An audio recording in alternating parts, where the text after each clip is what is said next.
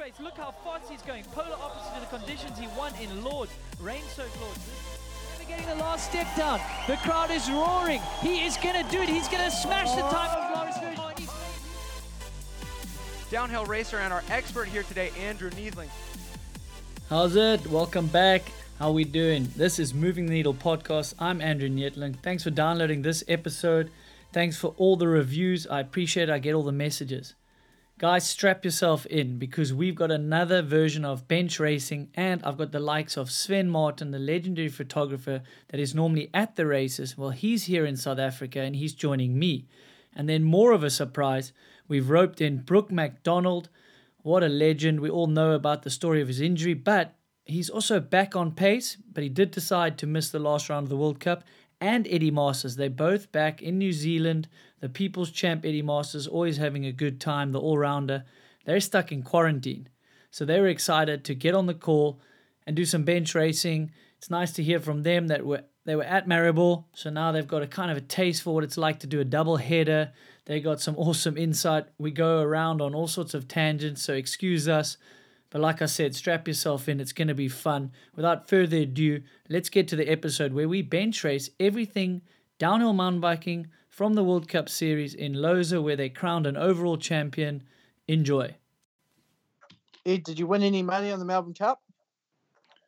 Nah, um, nah, not at all, eh?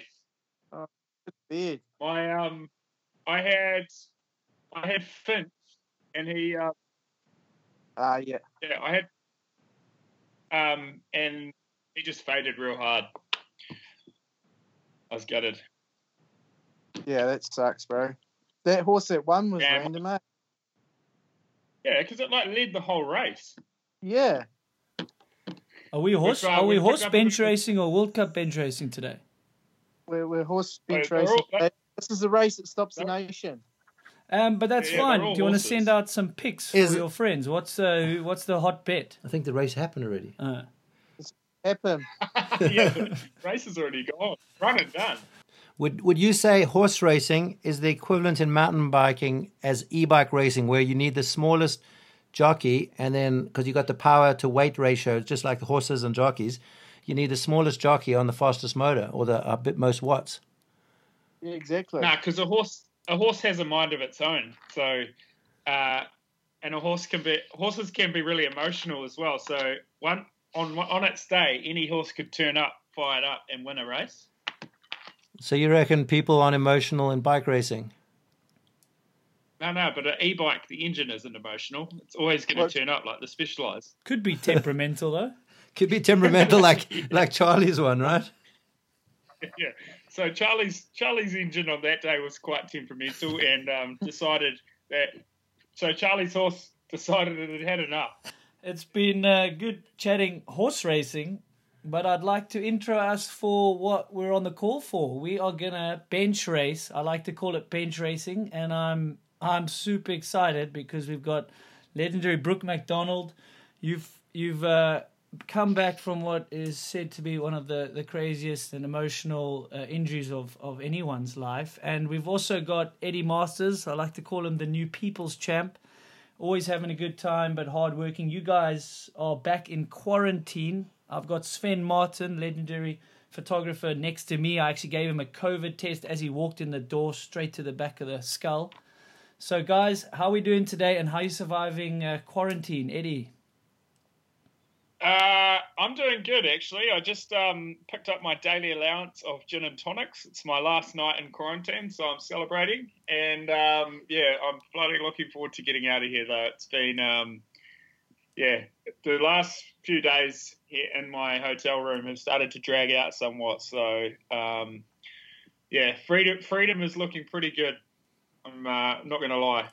Well, Brooke, you've uh, been pretty resilient to say the least, um, but it sounds like this quarantine thing has kind of pushed you to the limits. I know you guys did the the half marathon in your room. How are you surviving?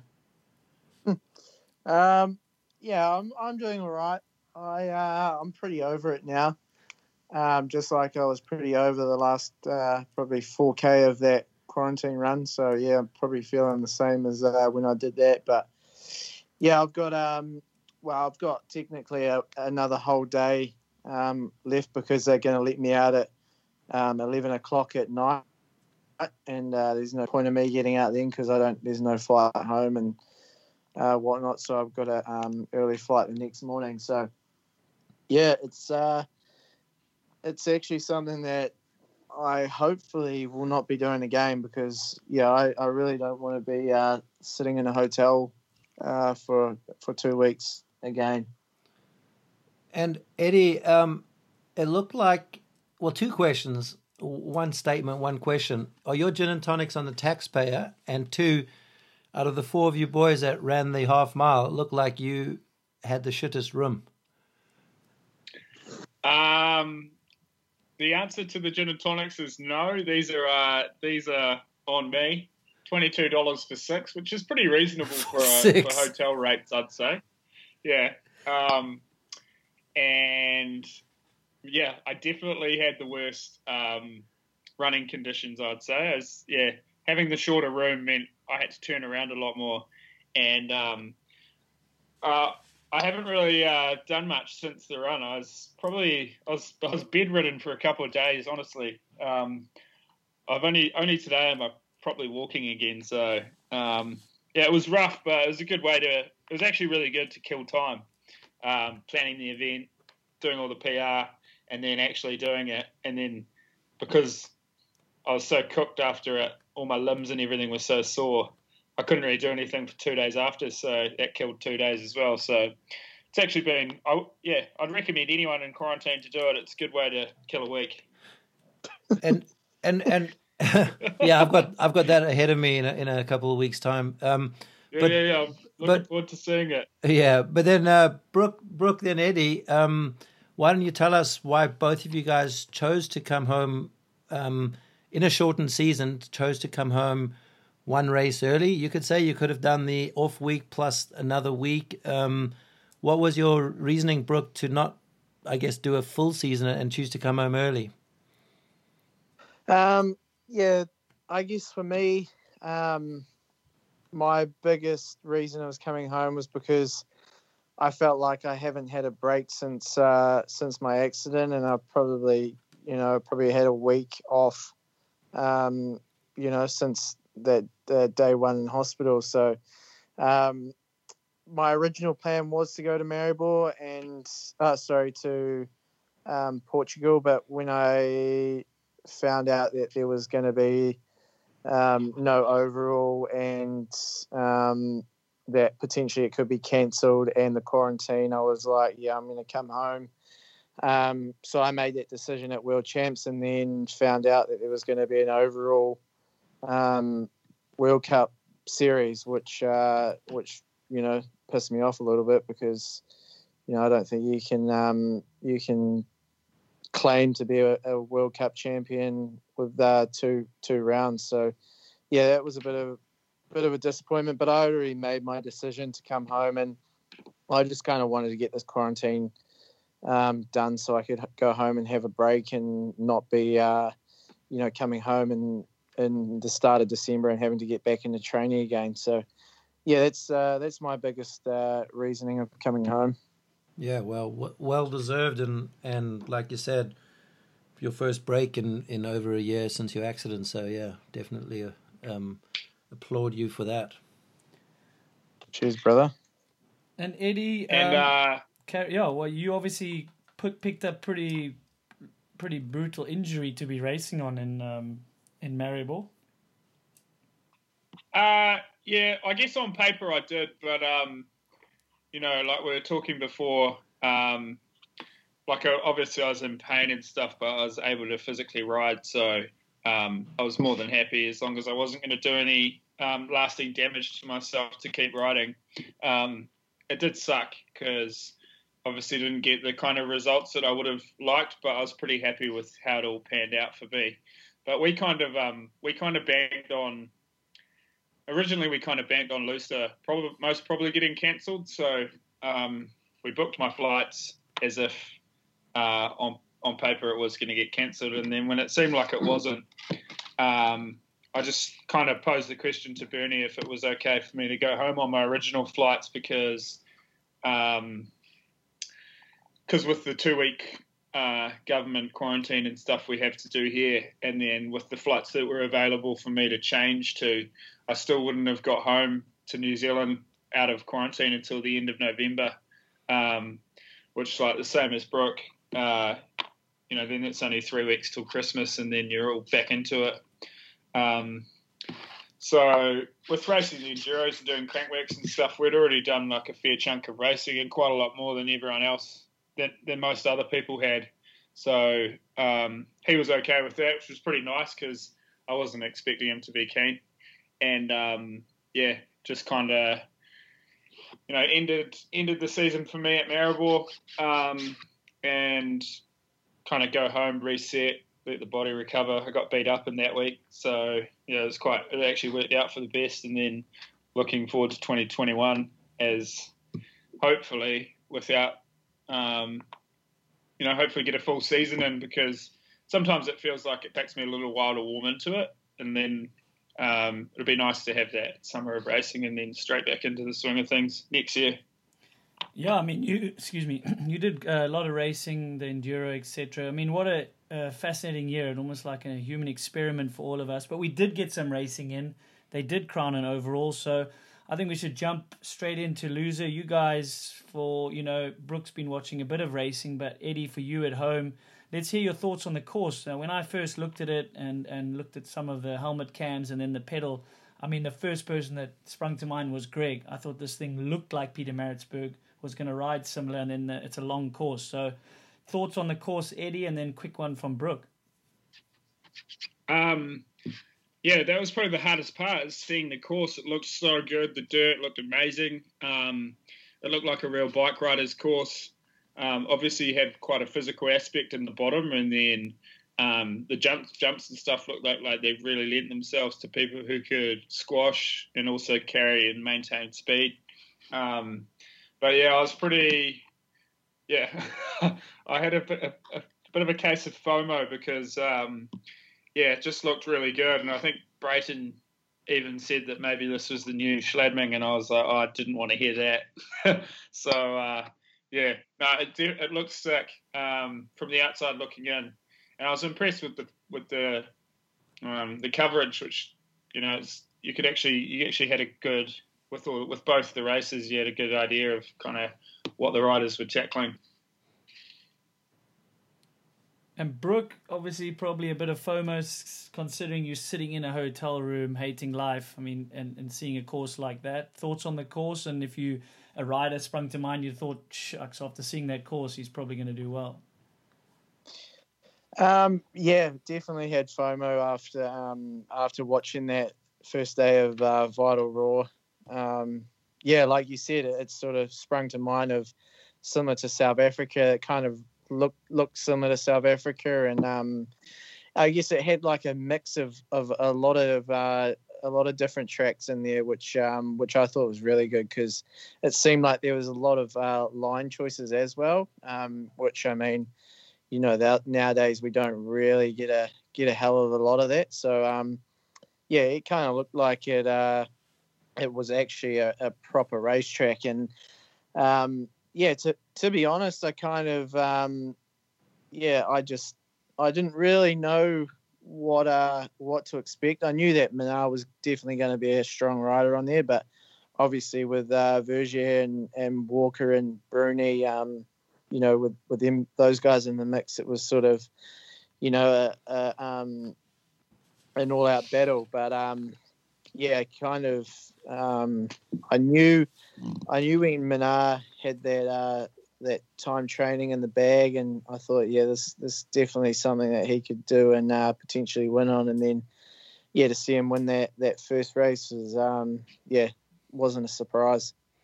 Yeah, it's it's it's exactly what you said about Minnaar and time training. Um, being from the older rider, when back in the day we even had one extra half day of practice Greg's always really ramped up to the end and he always peaks at the end. And when I saw that time training, I thought, oh, well, it's definitely an, an anomaly for him to be going fast that early. And I kind of wrote it off because it's time training instead of thinking the opposite, thinking, oh, now he's just going to get faster because, like, that's what he does. Um, so definitely wasn't an anomaly, and and it's almost weird because I would have put Minnaar doing better at the second race than the first race, and Loic doing better at the first race.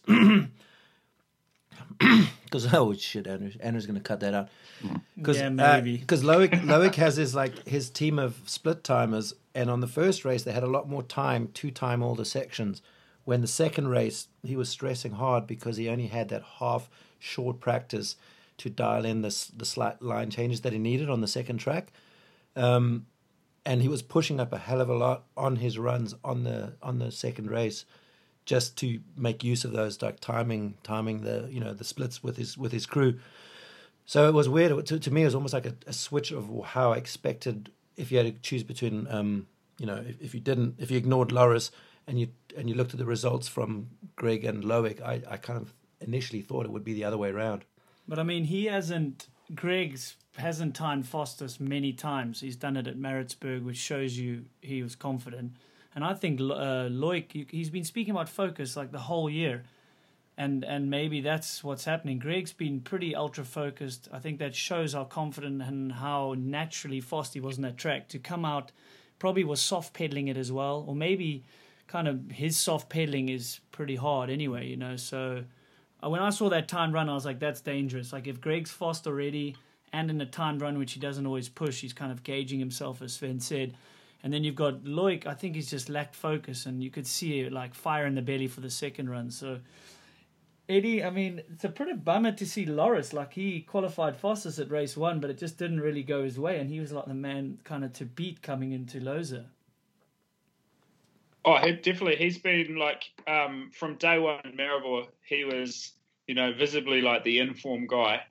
Um, he obviously had a great preseason with the French Cups, and um, you know maybe you could probably argue that uh, you know these double-headed races lend themselves to like almost double-headed performances. So like him going one-one, you only you know you've just they talk about riding the wave of confidence and stuff and um, so he definitely was riding that wave. And essentially, he went one one one before the wheels fell off, um, which was like disappointing to see. And like I think there is a space for argument that um, you know, like should there have been an overall because it only takes. You know, it only took it took a basically Loris Vergier lost the overall because of a flat tire.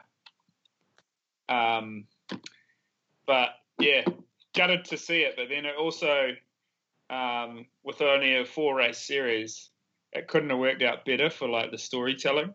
Um, it was pretty exciting, and I think it's also worth to mention add to uh, worth mentioning that like Greg Greg was almost calling a big result before the race even started. You could tell he was super confident the way he was like talking on Instagram and stuff.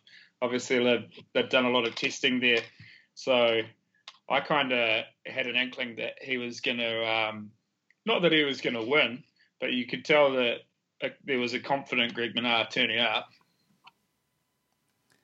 Yeah, I mean, it, it, it played. The overall is tough, like like Brooks said, and uh, it is tough to. It, there's almost always going to be an asterisk to this season. It's 2020. It was. I mean, with the rain coming down, I was like, I literally wrote in my notes. I was like, well, that's pretty ironic. That's 2020 summed up in this race. The poor guys at the end of the field are going to get the weather. It's pretty unlucky.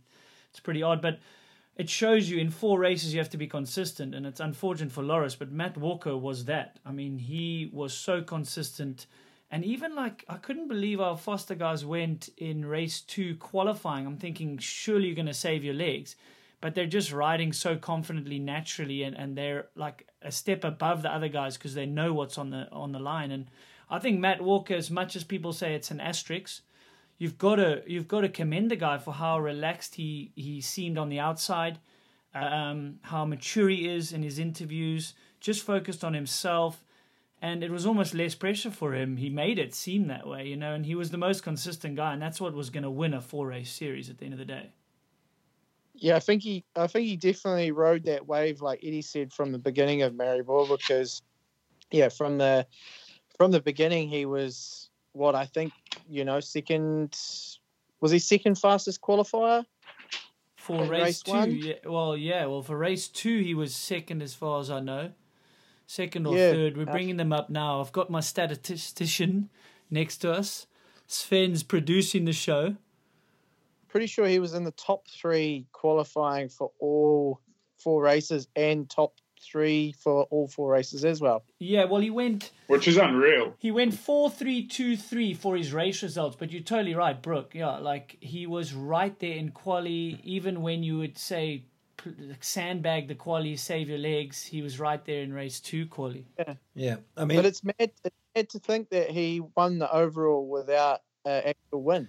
and and and Matt Walker coming as a as a photographer because I, I get to you you know you guys are, are seeing it in in person. I, this is the first live feed I've watched. Um, this is the first Red Bull live feed I've watched in, in the entirety. I've only had the, missed one of the World Cup in 12 years, which was Andorra a couple of years ago. Uh, but I was busy at EWS, so I, I couldn't watch a live feed. So I'm used to seeing Matt Walker in photographs. You know, he comes through a section and, and you see the section in front of you. But there's not one, if you look at any photo of Matt Walker, you will not find fault with one bit of body, head, shoulder, neck positioning on any corner. He he has that like he has him and um him and Remy Remy Perfect technique. they're just perfect technique. You you cannot if you're like writing a textbook, you cannot find one thing wrong with Matt Walker's writing, and and he's always been like that from when he was doing well in junior. But now he's added a, a bit of looseness, which which was probably brought on by the track being so loose. But he's added a little bit of aggression, and and like he said himself, he he kind of did take a bit of risk because he didn't know what was on the line, and it's the first time I've seen him having a, a stitch of like Amaury Pierron and, and a little bit of risk and looseness. And I think that is definitely um, by, by race four um, or race two at this round was brought on by the deteriorating track. And thank God we only had a field of like a hundred and like a hundred hundred riders because can you imagine if we had a 200 strong World Cup field trying to do a double header on one track? What would happen to that track? It'd be destroyed. So, guys, I was, I mean, we're jumping around a bit, but what, what stood out to me was Matt Walker. Definitely, he's riding pretty clinical, reminds me of Craig. He's methodical about his preparation. But the guys. yeah, I think the, the if I guy- just if I just add one more thing into Matt Walker, Please. um, yeah, yeah. So his best result in 2019 was Maribor, so he would have been going into Maribor confident as hell, and that basically springboarded him for all four of those races. So, um, obviously he didn't win a race, but being the most consistent guy, and he was also like, there, yeah, there's no, there's no, you can't take it away from him. He he definitely he won the series. No, Um, hundred percent. With the th- series that was put in front of him, whether it played into his favor or not, he earned every little bit of that. And I was speaking to the last bench racing with Miles, and he said, you know, he he's going to win a lot more. And I said, we have to see it at other tracks. You know, I I believe he will, but his his only podiums before Lousã had come at Maribor. Like that's the only venue that we'd seen a podium, but that didn't mean that he couldn't do it and he stepped up. I mean, now he's at a at a physical track. It had all sorts of riding. So you're totally right, Eddie. Like it played into his favor, and he and he ran. Momentum is a huge thing in racing. It is just so big, and it can disappear so quick. Um, oh, what was I about to say? I had a. uh, oh, so it'd be interesting. I'm not the stat man, but it would be interesting to see um, after the fourth race how many people, how many. So whoever's leading the series after the fourth fourth race, whether it had changed hands. Yeah, we can we can look look that up and text each other. But I, I mean, I do think it changes hands. But I think once you've got through four races and you're in the top three, you know, it's tough to fight back. Um, but we must we must look at that because some guys have had a bad race and pulled back. So that is interesting, and he would have been up there. Uh, but things can change over a seven race series when you start taking a break. Another guy brings momentum. He goes on a winning streak, you know, and if you can win a few races and you're only getting fourth, fifth, sixth, or seventh, you know, if you have a bad race. So Matt didn't have a bad race. He wasn't outside the podium.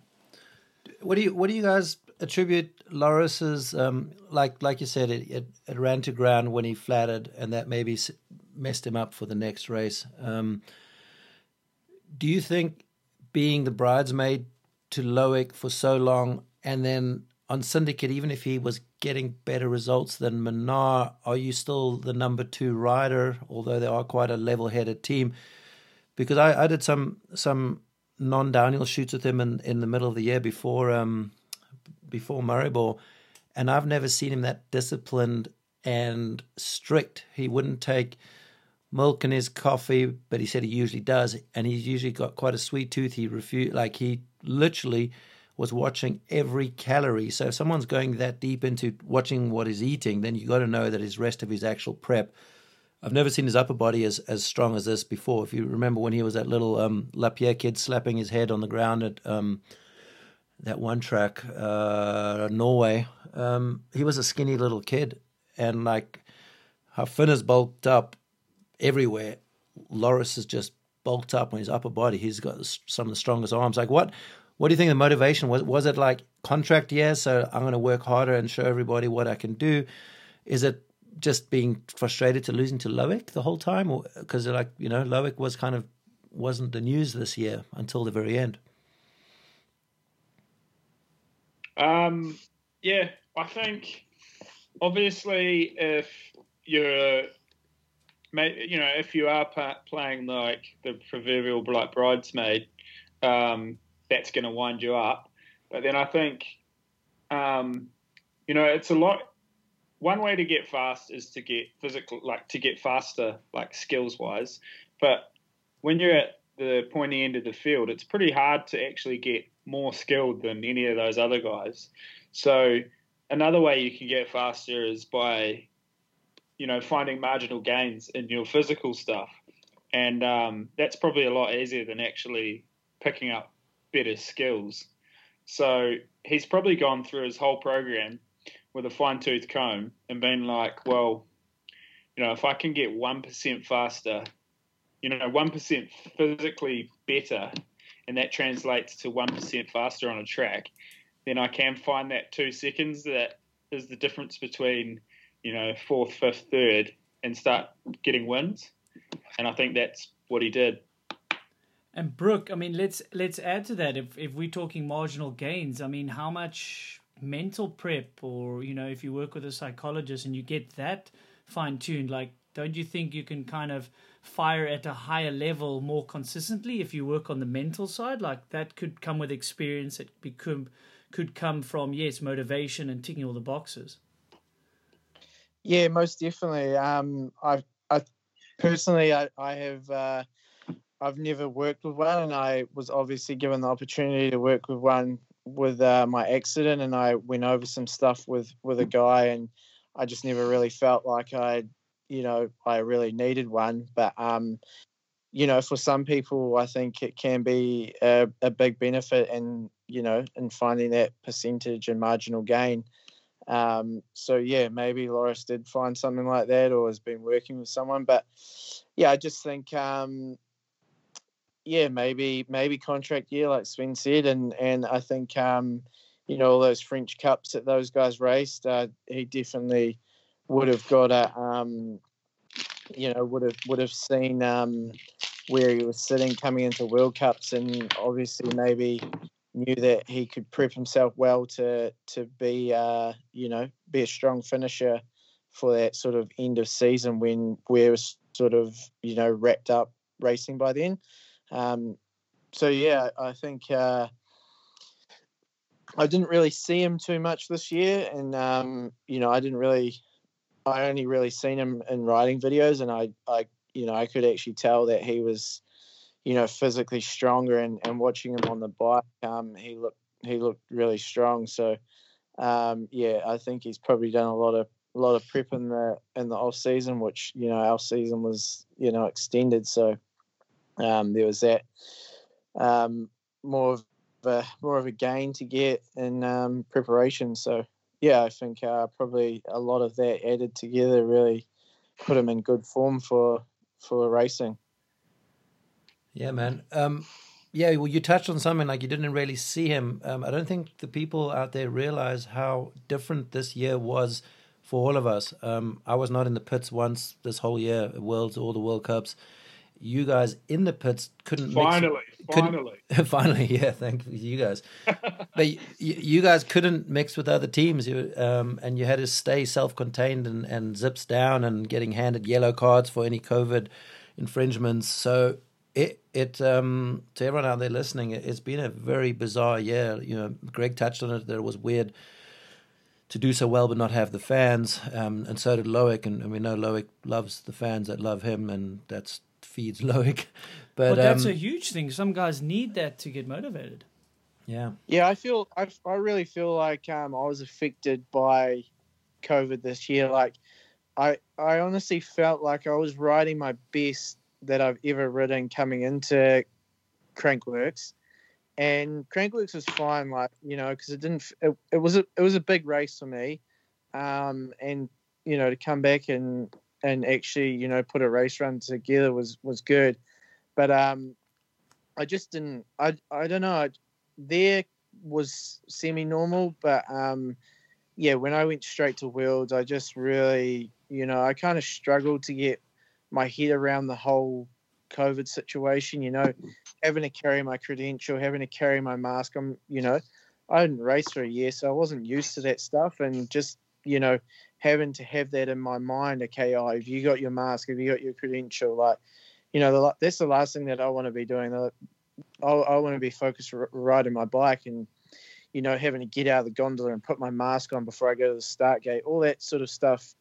Um, I felt really affected me, and um, yeah, it kind of put me off um, racing because you know I just had to feel I felt like I had to focus a lot on that and put a lot of energy into that and with no fans and and that sort of thing, it kind of made it made it weird as well. And yeah, went into Maribor and um, that first race, like qualifying crashed, race run crashed, and I was just I was so over it and just like just mentally drained from having to think about everything else that was going on, and um, I just really couldn't focus on my on my racing, and um, yeah, I felt that it was very difficult for myself. I don't know what other people thought, but yeah, I kind of I kind of struggle with that. But now knowing what we potentially have to deal with, I feel like I probably will be a lot more prepared for the following year. Well, you came to Europe and your goal was achieved by racing and racing at the highest level and performing at the highest level, not just token racing, because you, you were leading out the team at Crankworx and at Maribor in training, which – you're only doing when you're the faster guy and you're confident. So um, again, Brook, that was that was amazing, and we saw some moments of sheer 100% Brook Macdonald this year. Um, so you can uh, you can be proud of yourself for ticking off that, and like you said, reset for next year. But Brook, I heard something you saying like you felt the best you've been riding. Are you are you at the point that you're already over people saying, "Well done, you came back from injury," and you're like, well, I feel good. Like I want to get the results I know I can get. Is that already fire in your belly? Yeah, definitely. Like, I'm hearing that a lot. Like I could see your face. Sorry yeah. to butt in. Like when you finished Crankworx, and you said your goal was a top ten. I said to Cam, I was like, and Elliot, I was like, I don't know. The the look I see there is like, you as a racer, you don't care what you've come from. You're there to do a job, or you you have certain goals, and you, you want to do better. And it sounds like you're almost like enough telling me I'm back. Like I want to show you that I'm racing. I don't want any excuses, kind of thing. Yeah, one hundred percent. And like for me, that was the biggest thing that I was, you know, semi worried about was just the fact of people coming up to me and saying that. And don't get me wrong, it, it honestly means a lot to me. But you know, at the end of the day, um, you know, like you said, I'm there to do my job, and I just want to race my bike and you know as I don't want it to sound bad, but as much as I, you know, like to be told like, man, this is amazing comeback, what you know, all that sort of stuff, it does mean a lot. But you know, I do, I do get tired of hearing that because, you know, I don't want that to become an excuse for me when I'm racing. Like, you know, when when I I finish badly, I'm like, you know, I can't, you know, I don't want to go back and blame it on that and like you know, for example, like Maribor, people were like, "Oh, don't worry about it. Like this is just a big achievement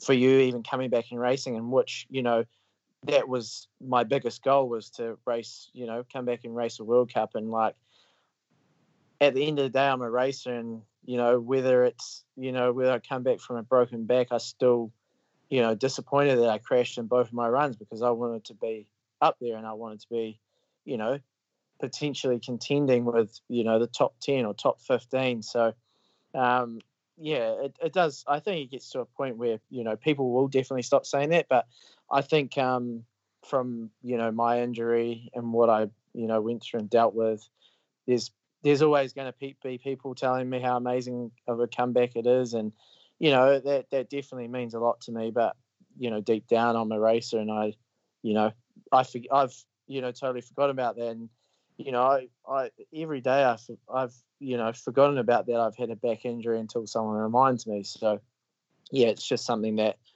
I would, you know, rather not have in the back of my mind and and being you know kept reminded um, to just you know be able to just race my bike and forget about that and move on. Dude, I love hearing that. That shows the clear dedication and, and your attitude. I think everyone is inspired by that as well. I love hearing that you're you're ready to race, you're ready to race hard. So thanks for sharing that with us. We can jump back yeah. to the men. Um, We're I'll just ju- I'll just jump in. No, not anymore, Eddie. Come on. uh, I honestly, I honestly thought Brook was going to win uh, Innsbruck downhill with how fast he is riding, and uh, me, me and Laurie like talked about it. We were like, "Dude, he's fucking flying." Um, so yeah, like I can fully get behind where you don't want like the spinal thing to define because like I can see it that you you are you know like even like you said you you you, you could be writing the best ever. So I think it's not if it's when. Um yeah so it'll it'll it'll happen and it'll be fucking good to see I yeah. couldn't I couldn't agree more. I was watching the videos from Crank and it's like, this guy's not only back, he's going so fast. It's actually it's actually scary. So let's shift gears, guys. We can come back for any thoughts, anything we've forgotten, but let's move over to the woman because we had a proper title hunt on our hand and as well as Marine Cabirou. I mean she went one, two, two, one. And in the past eight races, so obviously using some of 2019, she's got five wins. And she's also equaled Myriam's World Cup win uh, tally. So um, that was impressive to see. Um, I think the women's field is exciting to watch. I don't know. You guys are at home, probably for the first time watching the full broadcast. Uh, let me hear your thoughts, Eddie. Uh, so it's funny how we're talking Loris and Loic, and then we have Marine and Myriam, and it's like you've got the same thing happening in the women's class where you know, like Marine's trying to get out of the shadow of Myriam, and now now it's happening. Um, but it's for I, I reckon it's just so good. Like it's just elevating women's downhill because you know I was I, it, it was exciting to watch, and um, they're riding seriously fast. Like I always try and I always try and like put it into you know put it to someone who doesn't understand it. It's like I wouldn't be able to do the time that they do. Like at no point are you cruising to do that time on any on a World Cup course that the women are racing to win with. Um, you're like you're seriously moving through every section, um, and now we've got you know you've got different people winning Cami won world champs. Nina Hoffmann won at Maribor. Tracy was World Cup champ last year. Tahnée was qualifying first in this race too. Myriam won. Marine won. Like it's wide open and it's yeah. I reckon it's bloody good to see. Yeah, man. Um, the like with how the Commencal Muc-Off team had the the new kits this year, you literally had to look at the helmet to see if it was Myriam or Remy or um, Dapréla because they were riding like when you saw quick little clips of them, they all look equally good. You couldn't tell, oh, that's that's obviously a girl riding and, and that's a guy. And and it, it even goes to show like when they do the vital raw stuff, um, vital raw is vital raw. It's not meant to be politically correct. We're not going to put X amount of juniors and X amount of women to keep the balance. You're only getting in vital raw if you're looking good. And you're seeing a hell of a lot of juniors and women creeping into Vital Raw clips because they just earning their spot, so to speak. You know, um, I, I will say Marine has had the slight benefit of of the only one of all those um, Tahnée, um, Myriam. Uh, and even uh, Rachel Atherton to, to not have a major injury, which I'm not going to say is why she's done better and had more wins more recently, but she's definitely riding on that wave of com, you know confidence, like like Amaury was doing until he's received his big injury, you know, and, and we'll see how he comes back with that next year. So, so in my mind, out of the two races, she probably had the best single race run on on race one. Um, just attacking like I've I've never seen her attack before. Like it, I didn't know if that was men's replays from quali. I, it, it really looked like um, they're going to hate me for saying it, but it looked like a guy riding. Well, I'll jump in. I mean, she she clearly was riding confident. That was a commanding win, and that led to a crash in quali in race two, which is there's no points. So she's probably going to get kicking herself, but she's probably riding so confidently. That's just the speed she's going, and at that speed, little things can happen. A rock can When the be in the track, like the the track's deteriorating. So she'll be kicking herself, but it's kind of like she's riding so well. So she crashes big time. She was showed blood on her face. Um, so she gets back up, and I think that just derailed that confidence. Like it just you, it takes a while to get, and then within a second, it's gone. And you guys would know. So Brook, I mean, speak to that. Myriam's crashed in quali, and then Marine's gone and taken the overall. Yeah, um, definitely. I think uh, I think people work differently with that sort of stuff as well. Where, um, you know, with something like that, and um, I guess it's it was an important race. The qualifying was definitely important because it gives you, you know, obviously confidence going into that final race where you had maximum points. And um, I I feel like from watching her from race one to race two that crash definitely knocked her confidence. And and watching Marine ride, she rode, she had so much aggression, and and her riding style is like, you know, like a dude's riding style, and she rides so quick and and you know really f- fights that bike and makes it look like you know there's a lot going on. And um, yeah, I really think that um, Pom just probably lost. Uh, lost that confidence for, for race run. I actually don't know what happened to her, but um, you know, I don't know if she was beaten up or or what. Um, She was bleeding. yeah, she Yeah. Well, I think you might be one of the few or the only rider that doesn't lose confidence from a crash. We've seen that over the Yeah, I was years. about- so like was- I I like was how about- you clump everyone say in. I'm like, yeah, Brook. Anyway, you're the only one that doesn't lose confidence when you hit the ground and hit it hard. So, but yeah, Marine was aggressive. Hey, Brook, she does. She's like aggressive. She's trying to make speed from every little bump. She's late braking. She delivered under pressure. I mean, she knew what was on the line and she delivered under pressure. Um, that was amazing to see. But I do think factually, Tahnée was less prepared because of the injury, because she didn't get to do pre races. Like it's not something she intentionally did. It was just fact of the matter, and she was gaining speed as this World Cup season kind of progressed. You know. Yeah, every, everyone thinks Tahnée was will be upset with the result, but she was actually quite happy. I mean, she rode a downhill bike two weeks before World Champs was the first time since her injury, and um, and she's just doing what her body would allow her, and, and being smart, and, and why go into another off season by pushing too hard when you you're not ready yet? Uh, why go into another you know with another injury?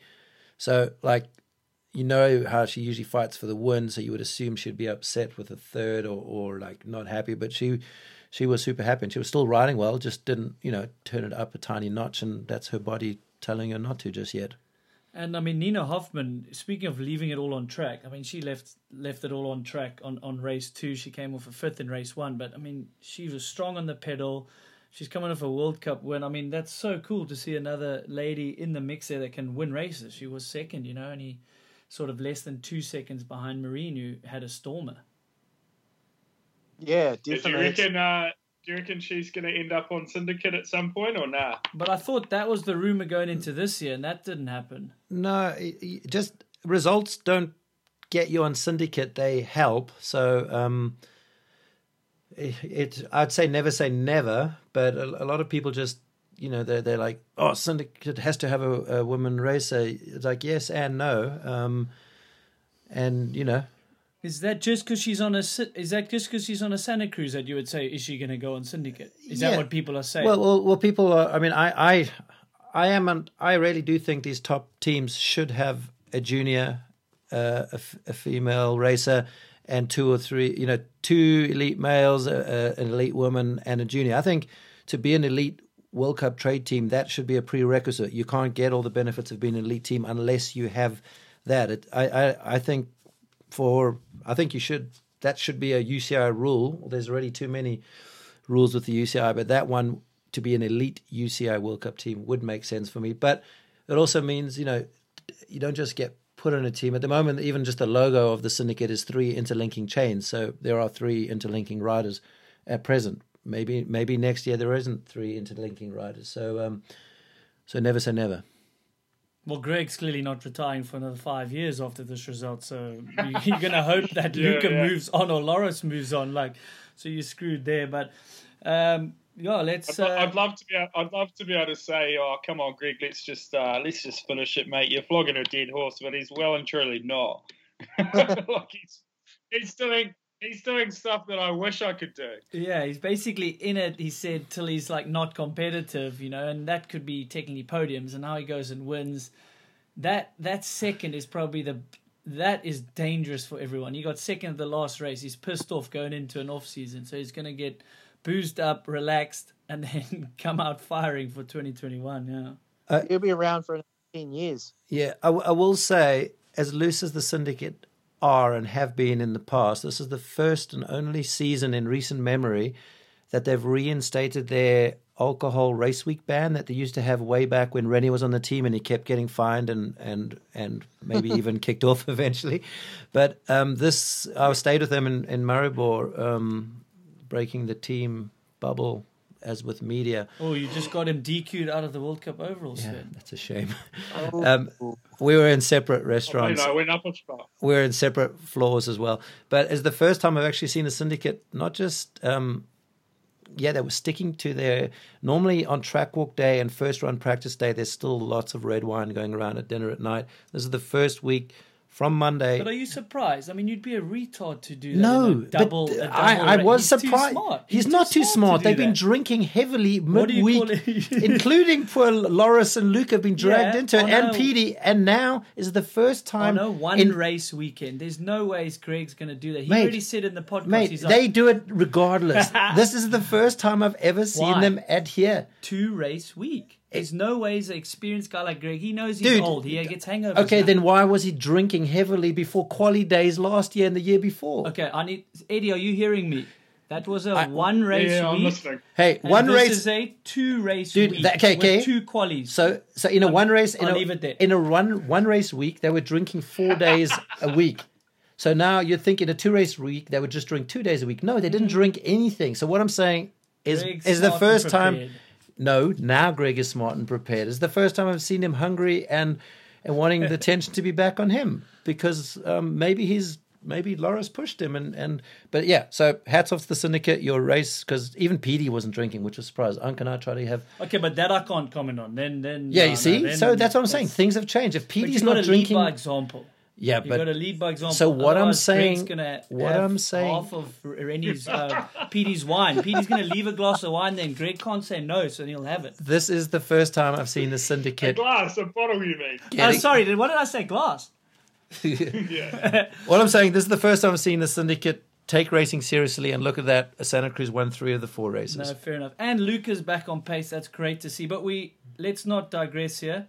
We've got a couple more women. Yeah. Tracey Hannah, ho, I mean, could you write a funnier, better script? And she took it like a champion. She charged all the way to the end. What was she doing? She Waving was, her hand. She was in Wait, sight of she the finish, and she 100% was it. waving. She was waving. She was waving, and she was, eh? She- yeah, yeah. and she was the waving at the live feed. just before the pedaling. yeah, yeah.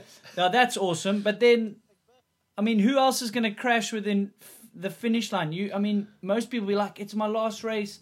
I at least want to cross without a crash." And she's like, "I'm just giving it my all, and I'm going to overturn and overjump this." She hip." did the same thing in the race three. I she mean- almost crashed race three, same spot, but she almost bounced out the other side of the course.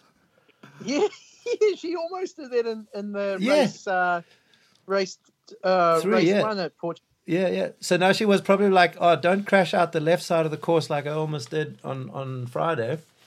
Man, Yeah, how cool Well, is that? how, But like- she took yeah. it like a champ. You know how like uh, you know that they talk of the flow state and stuff, and like uh, how you know you're so in the zone that you don't notice anything's going on.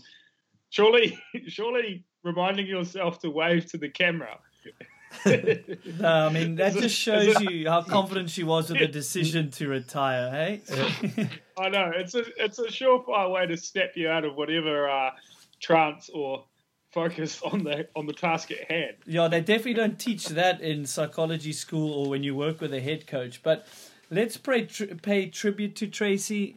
She was our reigning 2019 World Cup overall, five World Cup wins. She's got 10 second places, 12 third places.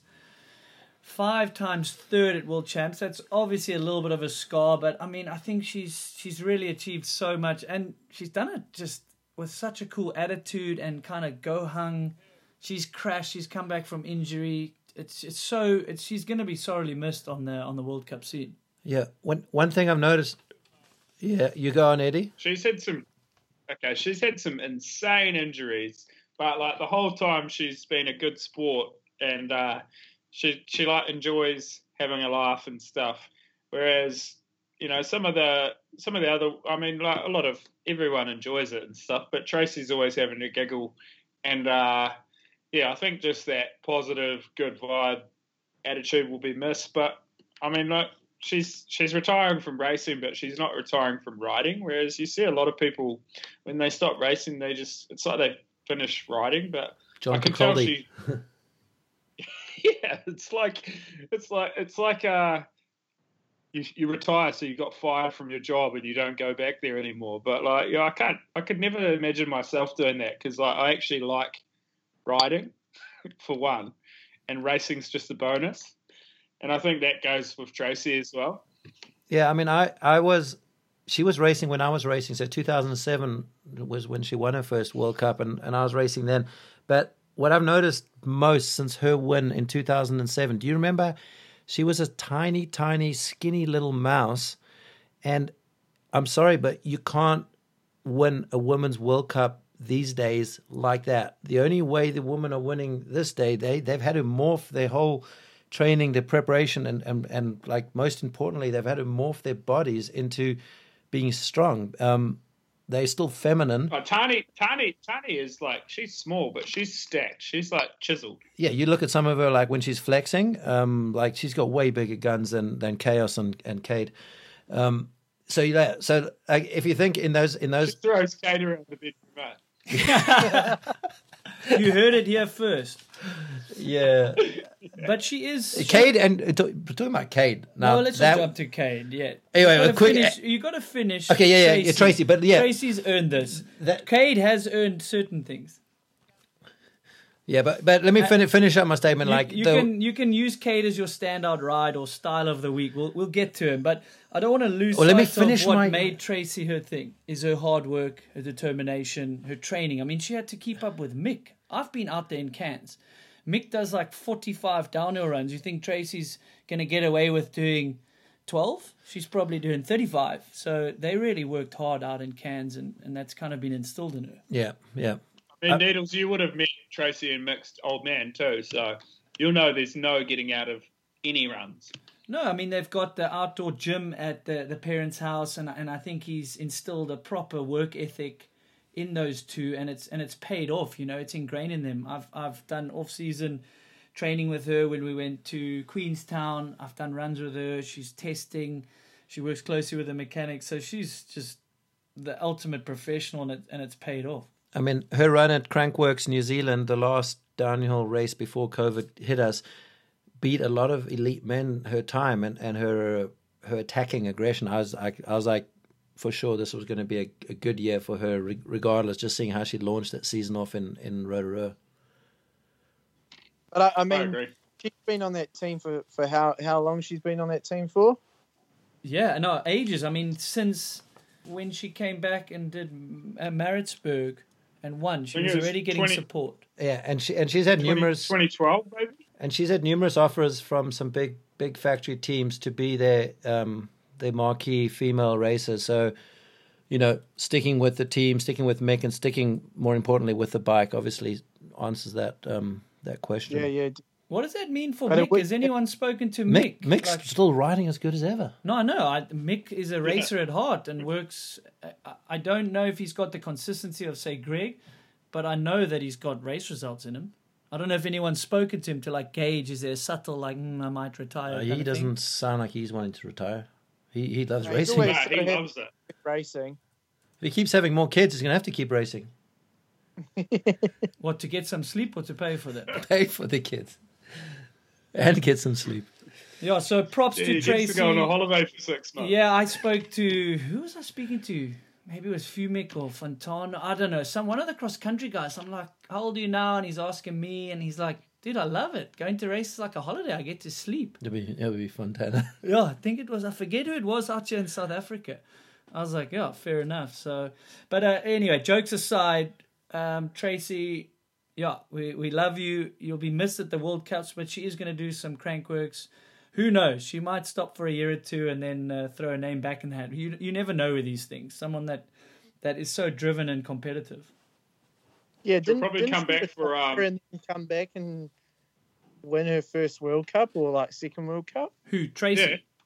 Yeah, she went Yeah, from after- 2007 to 2012. She she was uh, in driving a big mining truck. after three years off or something like that or more, um, she literally came back and, and, and won. So no, I mean, who knows? She might do Yeah. that again. It just shows you that, that uh, her determination of, of racing a bike. But I'm pretty sure, you know, she might get the itch back in a, in a few more years' time. Yeah, who knows? Definitely. I mean, well, I can attest to this. Greg can't. But once you get a little bit older and you stop crashing, you realize you don't actually want to crash. But anyway, Brook doesn't know what I'm talking That's about. that's why Andrew got slower. Yeah, I honestly didn't feel like hitting the ground anymore. You know. Um, she'll come back for for when Mick retires in 2040. She'll do a la- one last year. yeah. Oh, that'd be great. That's a good story. We should pitch it to them. Yeah, Mick, Mick's going to go on longer than Yeah. Minnaar just to get that um get that podium at an older age than Minnaar's podium. Okay, let's jump back. Yeah, let's for start sure. speaking maybe ride of the week from my side. We have to speak about We do Jamie, men's and women's, or Jamie do we? Edmondson. Oh, we can all just throw throw a name in the hat. I want to talk about Jamie, first year elite. Yes, the rain. Bought his own bike. bought his own bike. He has some sponsors, but that is pretty privateer. But he has. I looked at his results. He has been racing a long time. He's been doing a lot of races. He's got race experience, but first year elite, he got tenth in race one. Yeah. So let's Te- talk about that. It's tenth in race one, and then yes, a podium with rain help. But the guy can ride a bike for first year elite, and yeah, awesome. He paid for some of his bike or all of his frame. I mean, that's incredible. I can't think of when last a first year a first year elite went got a World Cup overall podium, um, fifth in the overall. Uh, Thibaut Dapréla. well, yeah, sorry, T- T- Thibaut Dapréla would be that. uh, oh yeah, that's what I'm talking Oh, about so now. you've- that's what you've I'm talking jumped about. ahead. No, I'm You've not. jumped ahead. No, I was uh, I was thinking about Jamie, but Jamie he said it himself. Um, he's sort of surprised with with with how well he did, but it was also his year's prep. He raced like you boys or like Eddie. He raced those EWSs and he got a podium at every In EWS the as a junior. U23, yeah, And- to U21. U21 with slightly decent times in the elites. Um, and he was kind of a lazy junior last year. Um, I, I mean, I don't say lazy junior, but eh? huh?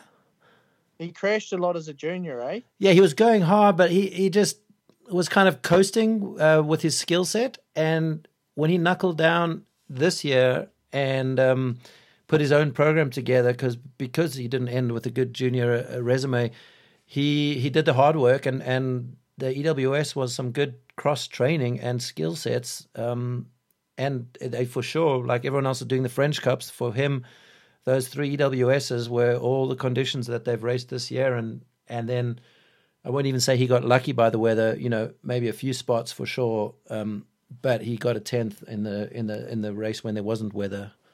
Yeah, I mean, he had two full World Cup junior seasons under his belt, so he's definitely got some race experience. And what juniors don't crash all the time, besides, I don't know, Loic and maybe Finn did I pretty still well. crash all the time. Yeah, no, I mean, some of us never, never learn, eh? So yeah, that was pretty Uh, cool. Tough And it, habit yeah, and it sounds like Sven's brought out the other standout for the season. You can't not talk about Thibaut Deprilis. Sven, you want to chime in on that? I mean, he is riding shit with experience beyond his years. Yeah, I think that race in Maribor, um, yeah, I, I, I, you know, no one knew where they stood af- after Leogang, but um, he, he, you know, he, he had, he threw away so many, you know, opportunities of, of the rainbow jersey in a junior and, and World Cup wins and World Cup overalls, um, by being a little cocky, but somehow he's taking that same hunger in elites and uh, you know it, it's got to be tough to be on a team with with Amaury and Remy and and uh, but at the same time imagine how much he's gained in those two years as as a junior. Um, like could you have a better grooming to become an elite rider as growing up with with with Pom Pom and Amaury and Remy and and and the brothers um, surprised that he got there that quick but holy shit um, and he's not afraid. He's still riding like a junior. He's ragged and not smooth, but super skilled. Yeah.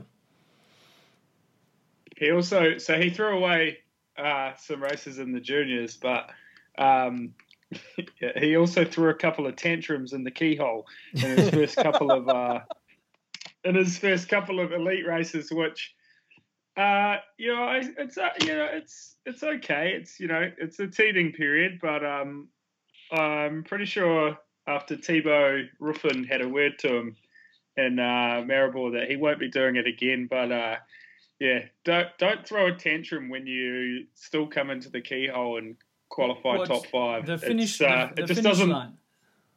Yeah, yeah, it just doesn't. It's just not a good look when you still do a good result but then you throw your toys. So Yeah, well, I mean, I'm sure that's. never I'm throw- sure that's the last time. I'm sure that's the last time we'll see it from him. But I think it was worth mentioning.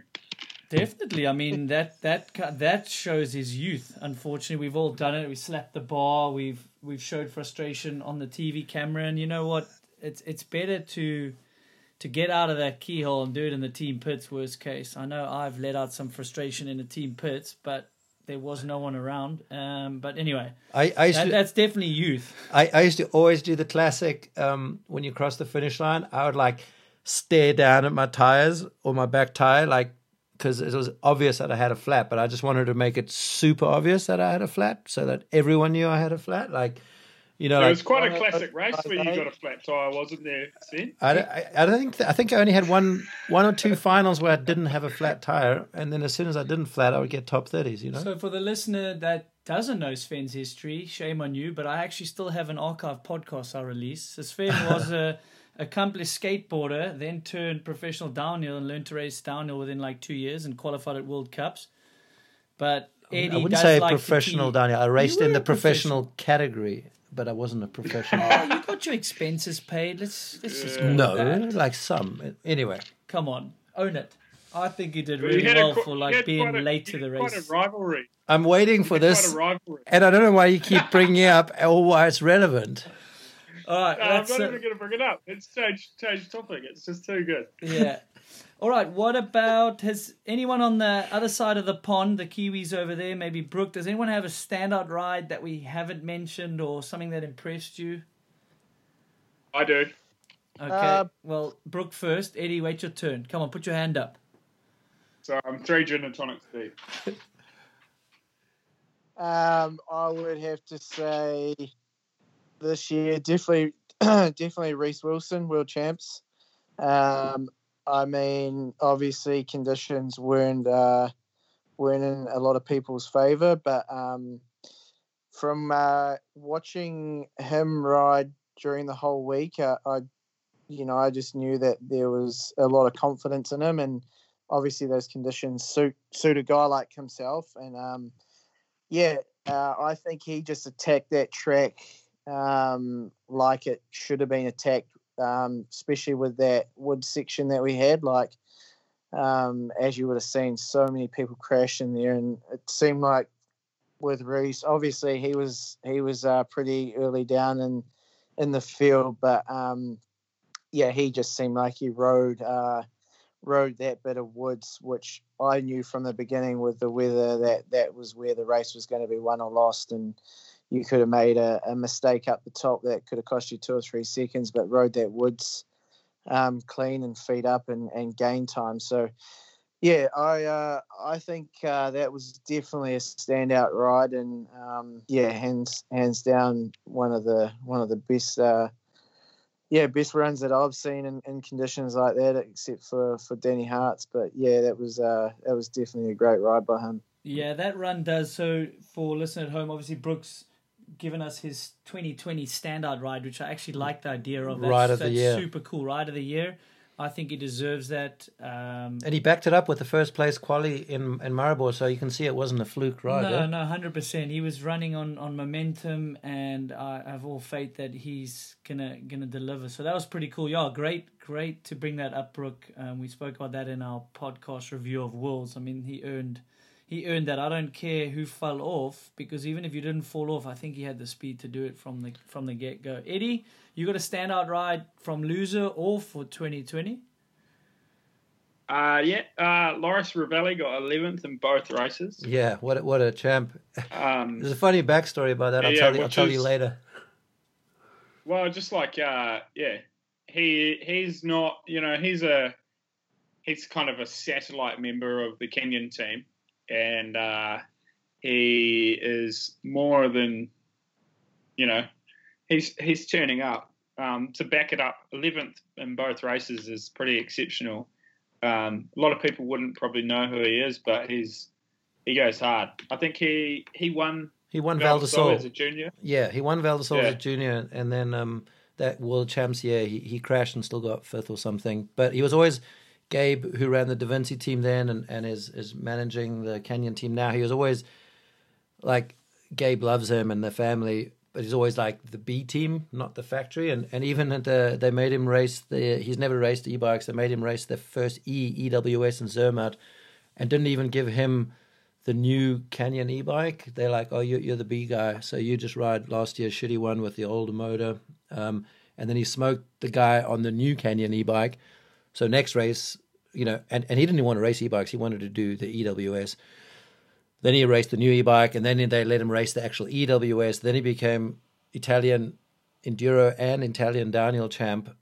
And then he does the same in downhill. So he went from e-bike racer on the B team to turning heads on the eight. You know, he's not on the A team; it's on the collective. So it's it's a group of them. But yeah, dude, that that's good for you for noticing Revelli, Eddie. Um, one while we're, while we're on the topic of Canyon, I think uh, one thing worth bringing up is uh, did anyone else notice a barking Fabien Barel on the side of the motorway? One hundred percent. He wins wins for uh, barking at his riders out of any team. I definitely that was Oh, I awesome don't know to what see. I don't know what breed of dog he is, but he was barking pretty loud. A Rottweiler. yeah, yeah.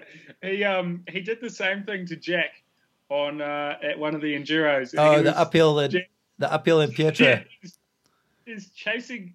Jack reckoned he was chasing him up the climb, yelling at his derailleur. That's it- amazing. I got to say, it worked though. You know, for for Jack, Oh, especially. definitely. I've got to say yeah, Jack won. that probably Jack would won be my stuff. standout ride as well as Jack for coming back to downhill and just just absolutely crushing. But I've spoken about him before. What about uh, two things? Dakota Norton, we actually have to mention. I mean, he's it's not just the Aaron Gwin for American downhill racing who's back in form. I want to hear thoughts on that, quick ones. And then Dakota Norton has a fifth in race one, and the weather didn't help him in race two. But he's he's really he's really coming together there. Yeah, so every run that Dak finished with his peak on, he was- ended up on the podium. I was about to say, his, if his peak was on, he was on a good one. Yeah, there were a lot of these new magnet peaks. It's It's mag- not a good thing these days. A lot of people losing peaks. Well, yeah. I mean, it's also lets you know that they've hit the head as well. You know, sometimes they're actually not hitting the head; the peak's just clipping something. But um, yeah, the wrecking ball, Dak Norton. And what about uh, Brook? I mean, obviously it's maybe interesting or tough to speak about competitors, but I mean, Gwin's had quite the career. It's how can you not look up to it or be impressed? But uh, it seems like he's he's nearing that form. Is there stuff that stands out there? It seems like he's pretty patient. Didn't get the the kind of prep he needed for 2020. But I I think that's just what he needed going into 2021. Yeah, def- definitely. I have, uh, I've, yeah, I have heaps of respect for Grinny, but he doesn't follow me on Instagram. Which, but nah, definitely, uh, definitely have so much respect for him, and um, yeah, I just, uh, yeah, that second race in Maribor, um, really, I, I actually seen him come come back into form and kind of seen that old Aaron Gwin back, and then yeah, obviously coming into Portugal, he uh, was that and carrying the momentum and and the podium and then um, yeah, it's uh, it was it was good to see and good to see that he's riding, you know, um, himself again. Obviously, that small mistake in in race two um, cost him, but it would have been good to see where he would have ended up uh, then. Yeah, I, th- I think I think people like that will c- will call them like career athletes. Um, it's almost like they need well, and, and the US has, has been tough to be training and and I don't know what's going on in the US, but uh, I'm going to say like if if there's a full season ahead, it's going to be a lot easier for everyone, not just American riders. It'll be a lot easier for everyone to. Well, you know, who knows? Who knows actually if there will be a full season ahead next year? But it, it's always easier to like plug and play your programs from the from the years before. And I think the best thing about Gwin coming out to Europe was him dragging Clay Porter out. Um, and Clay Porter's Yeah, like the, the antithesis of the of the of the raws. He's like the super slow mo guy, and um, it's actually quite really good to see those bikes working um, in the slow mo, and, and it's really cool seeing Clay back at the races. He used to live he used to live with us back in Laguna Beach in in two thousand and two or so, two thousand three, and he's like a little grom. He's like he got so excited he met like Loic Bruni for the first time in Maribor. Like Loic came up to Clay and was like, "Hey, dude." And then when he walked away, Clay was like, "Dude, that was Loic Bruni," and we're like, "Yeah, we we know who Loic Bruni is." and Clay's like, you know, he's super successful doing all sorts of things, um, but he's still such a grom. So I, th- thanks, Aaron, for bringing Clay to Europe. Yeah, but that leads wasn't me... he? Wasn't he pretty grubby? Who Clay? yeah. Oh, you mean when he lived with me? Yeah, he he Yeah, yeah, he was yeah. the only child, grew up in San Francisco, and, and he didn't know a thing about a thing. Like You have def- helped some people turn into adults. I also stayed at your house, Yeah, and you- Anka had to show me how to do the washing and help me cook my two-minute noodles uh, because I didn't have money. And she's like, "You can eat with Yeah. us now. You can't eat that shit." So, you guys have definitely helped we had a Sa- variety of riders. we- when you were living with us, we had like Sam Hill and Rennie and Bryn sleeping on our floor, and Jared Graves because they stayed with Sean Heimdale in San Diego, and Heimdale would make them stay on like a, a, a tile floor, and he gave them like ten dollar like Costco inflatable mattresses. But when they came to Laguna Beach, they had like thick shag. you had pal- amazing carpet. I we had good that. carpet. Good So carpet for the boys. So those boys would, would way prefer sleeping on my floor than Heimdale's floor. Um, Heimdale, dude, come And on. now, and now you have uh, now you have a tiered system at your house in New Zealand where you have A good bottom tier. the good sleep out. Where, That yeah, shows with you the- where with I've got. I haven't made it in, to sleep in the main house in New Zealand. No. Shit, I I didn't know. know that existed. Me and Cole Lucas, me and Cole Lucas get the um, bottom tier. Mark's got got the middle tier, and then uh, the main house is only for Sven and Anka. Yeah, and then we got tents in the driveway too. Um, you know. Yeah. So then you then Yeah, you yeah, so you no, actually it's a good weren't setup. fourth tier. You were only third third or second tier, Eddie. Yeah, so shout out to Sven and Anka. They've helped the privateers out I there. I can understand you making Cole live in there. Dude, you know, Cole being in there. I- yeah. Uh, Iago st- Iago stayed in a house in Italy for like three nights, and he's already stained the the IKEA mattresses right right through the sheets, big yellow stain. Would he piss himself? I I would prefer if it was piss, but it's not that big a yellow stain. It's more of a creamy, smaller stain. Oh, It's probably shit. fake tan. Fake tan. Fake tan. All right, we're digressing, but yeah, they've definitely helped privateers. That um, but something did spark my mind is the experienced riders, the Aaron Gwins, the Greg Minnaars. I mean, for Greg, I spoke to him. I mean, this is the first time he's been home for longer than you know a few months. The first time he's been in his house for this long. So maybe for him it was a nice break and it helped him get re-energized. Which but, which house exactly? Got someone, four or five. Yeah, I mean, someone like Matt Walker, you heard him say he's been working at this for the last eight months. So I don't think he took a break. He just took the time to work on his fitness, work on his skill, and he came in. It was a year if you could keep the motivation and prepare. I mean, shit, that kind of is probably what helped him along. Any one of the New Zealanders. Uh, Yeah, yeah, yeah. Sweet. So, well, if I use, if I like compared myself to like, so like Greg would have enjoyed his time at home, and I did the same thing where, um, you know, not knowing what was going to happen with the season ahead, um, you know, I took, you know, as if if your training leading up to the beginning of a season is like an exponential curve, and your, you know, and the start of the season meets that somewhere. Well, where where COVID hit was the beginning of the season for me. So rather than carrying on that curve, I, I like flattened it out and I went and uh, and I like loved. It was the first time I'd spent a long time at home, um, and it was awesome. It was like I hadn't done a winter since 2011. Um, you know, I got got to do things that I normally wouldn't have done, and it wasn't really involving bikes. Um, you know, I was skiing and stuff. I was working on the house. I was doing lots of different things, and uh, you know, it was refreshing that um, having that little break. While maybe I didn't have the right, you know, it wasn't the ideal preparation leading into the year. Um, it did kind of light the fire again that I really do enjoy doing it. Um, and I think, you know, maybe for Greg, that would have been the same. Um, Whereas Matt, because he's new to it, he carried on that exponential curve and uh, just kept pushing, pushing, pushing. And then it meant at the beginning of the season, he was firing on all cylinders, where maybe for someone like Greg or myself, it took a few races to get into it. Yeah, I mean that makes sense, and is exactly what was was coming to mind. The younger guys have still got something to prove. Greg's proved everything and more. Um, so yeah, I think that's a great way to look at it, and everyone took it differently. Aaron Gwin as well. I mean, he's he's proved everything. Obviously, it'd be nice for him to add a world champs to the the resume, but it was going to be a tall order in those conditions with not being able to get over to Europe. Sven, anything else you want to add that we haven't got to? Yeah, I mean, we touched on the very beginning. I think I think the real winner here this weekend was was the track. Um, like us four are talking about it, yet us four are the only people not there. But by all reports, and and the vibe was very obvious that it was a bit more chilled out, less militant vibe. It was still under COVID restrictions. But the people really enjoyed this as the last round. They all went by Nazare on the way up, and um, the food's good. The locals are good. They're so happy that you're in Portugal. It was such a shame that the fans couldn't be there. But when you got a track that that Phil's doing enduro nose turns, and then everyone, the top three guys took a different line down those rooty that rooty section to all different degrees of success.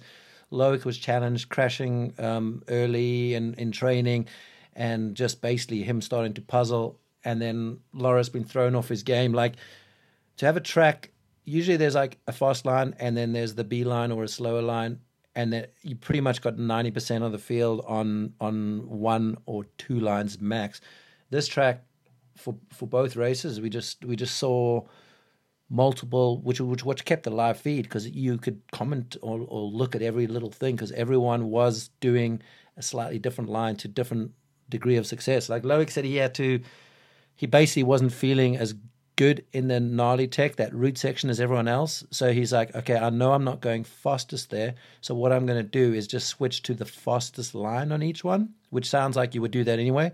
But he basically had to take the shortest way down those woods because he knew he wasn't riding it fastest. With someone like Amaury or Loris or um, Remy Thirion can ride a slower line faster than the fast line, if that all makes sense. So it's just really, to me, the track was the the winner, and and it's not on the calendar next year, but um, for sure everyone wants to go back to Portugal.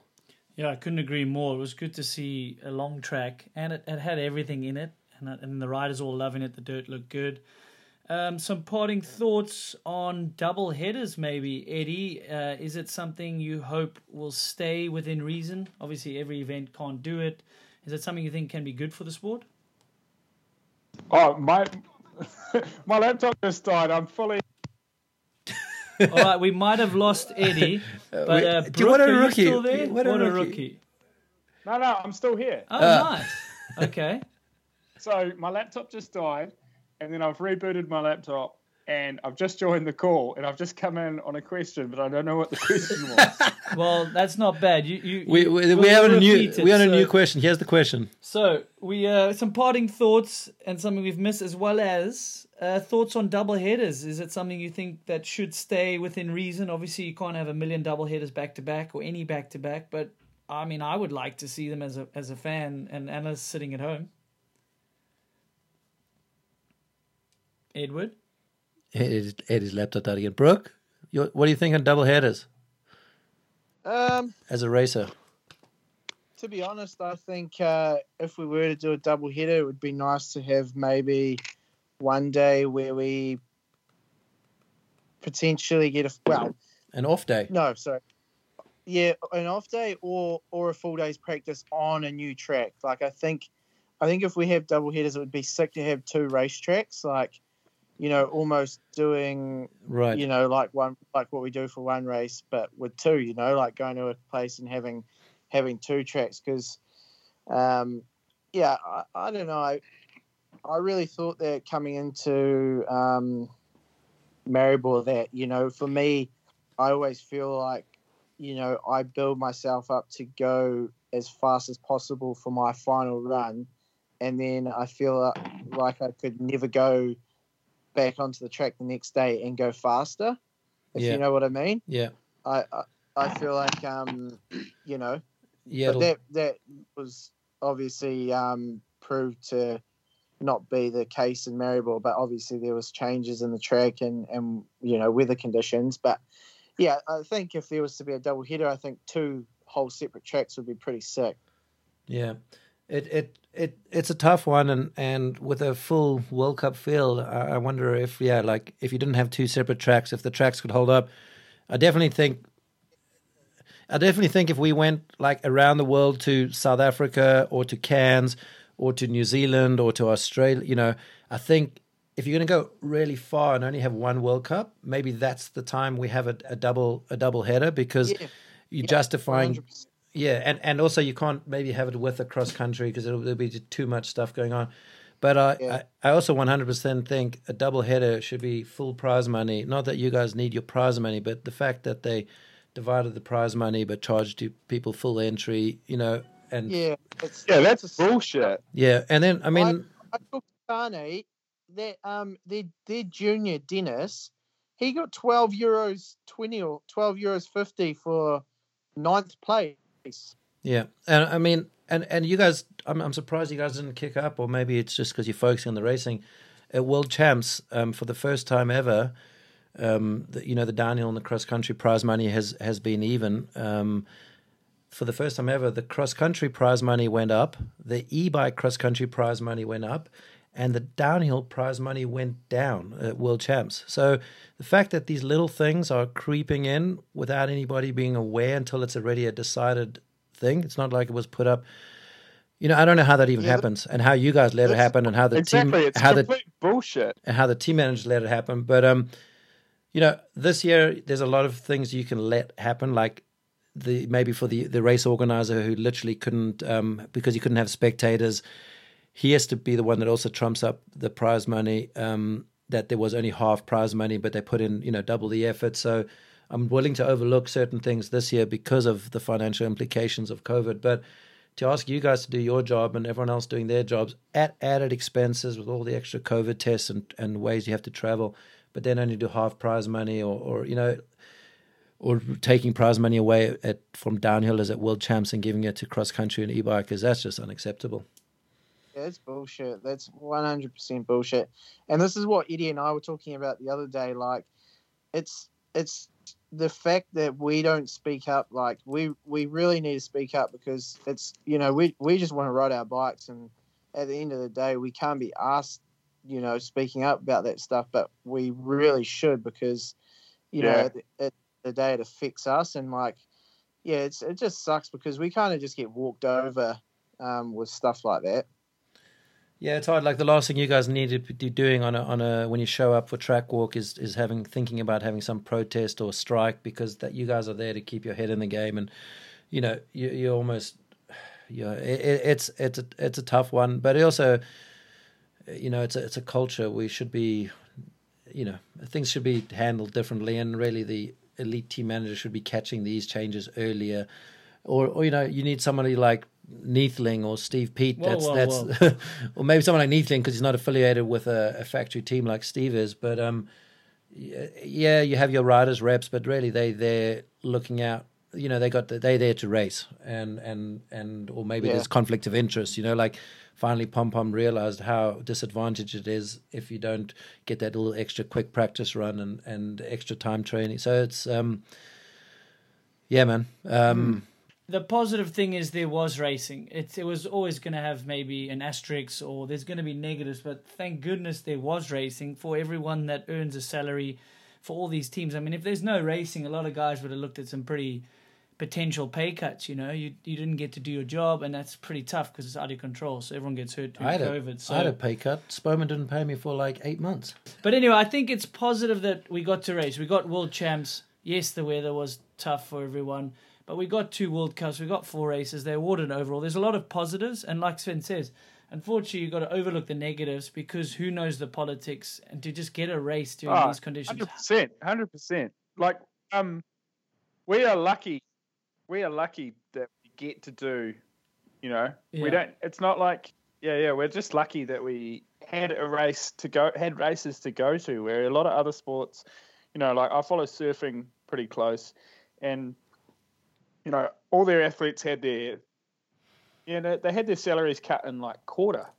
Um, and you know there's no series or anything and then um, if you can't travel and stuff if you're not from somewhere that has waves. Whereas like we were able to make the choice to attend a race and it was our choice. It wasn't like you know we had a race to go to. So hats off to anyone who was involved in getting these events off the ground because it wouldn't have been easy in you know we love to bitch and moan but at the end of the day we also love to race and i would you know for all the little things that I like that we would like to see changed, I don't really care because we've still got to race and that's what we like to do. Yeah, I mean that's well said. I think it's human nature. You'll find some negatives, or it's it feels good to bitch and complain. But there were so many positives from the year, so many great standout rides, and I think that is an off-season thing for you guys to tackle and, and get more of a representation and speak up in the off-season. Because if you don't speak up, or at least don't try, you really can't bitch. Because you you know if if it wasn't ever said or it wasn't tried, even though there's a lot of red tape, so that's probably a podcast for another day. Guys, you guys have been Yeah. awesome with your time, even though you've got nothing to do and you're stuck in a hotel room. I still, I do still really appreciate it. And I do think there'll be podcast spin off with that. I think Brook started speaking to things that I wanted to go way deeper on, but we'll have to pause that for another day after he's got home and, and, and got back to his family and all that. So, guys, thank you so much for your time. Thanks to Sven, who this is awesome. For the first time, I've got to sit in the same room. Like I said, I did a COVID test when he came in the door. So that was fun. So, yeah, thanks again for everything. That was awesome. Don't change. The fans love it. We love it. So, thanks again. Thanks to Sven. Thanks to anyone that downloads us. Share, like, do all those internet things, and send us some feedback. Thanks, guys. So Cheers, boys. See you guys later. See you in New Zealand. Wow. I had fun with that. That was good. I hope you guys enjoyed it. That was another version of bench racing. Guys, if you liked the episode, please share it with a friend, give it a review, rating, subscribe, send me some feedback if you liked what we did. I read all the messages. So, guys, again, really appreciate all the feedback, downloading all these episodes. It's been fun getting these things together. Till the next one, hope you stay well.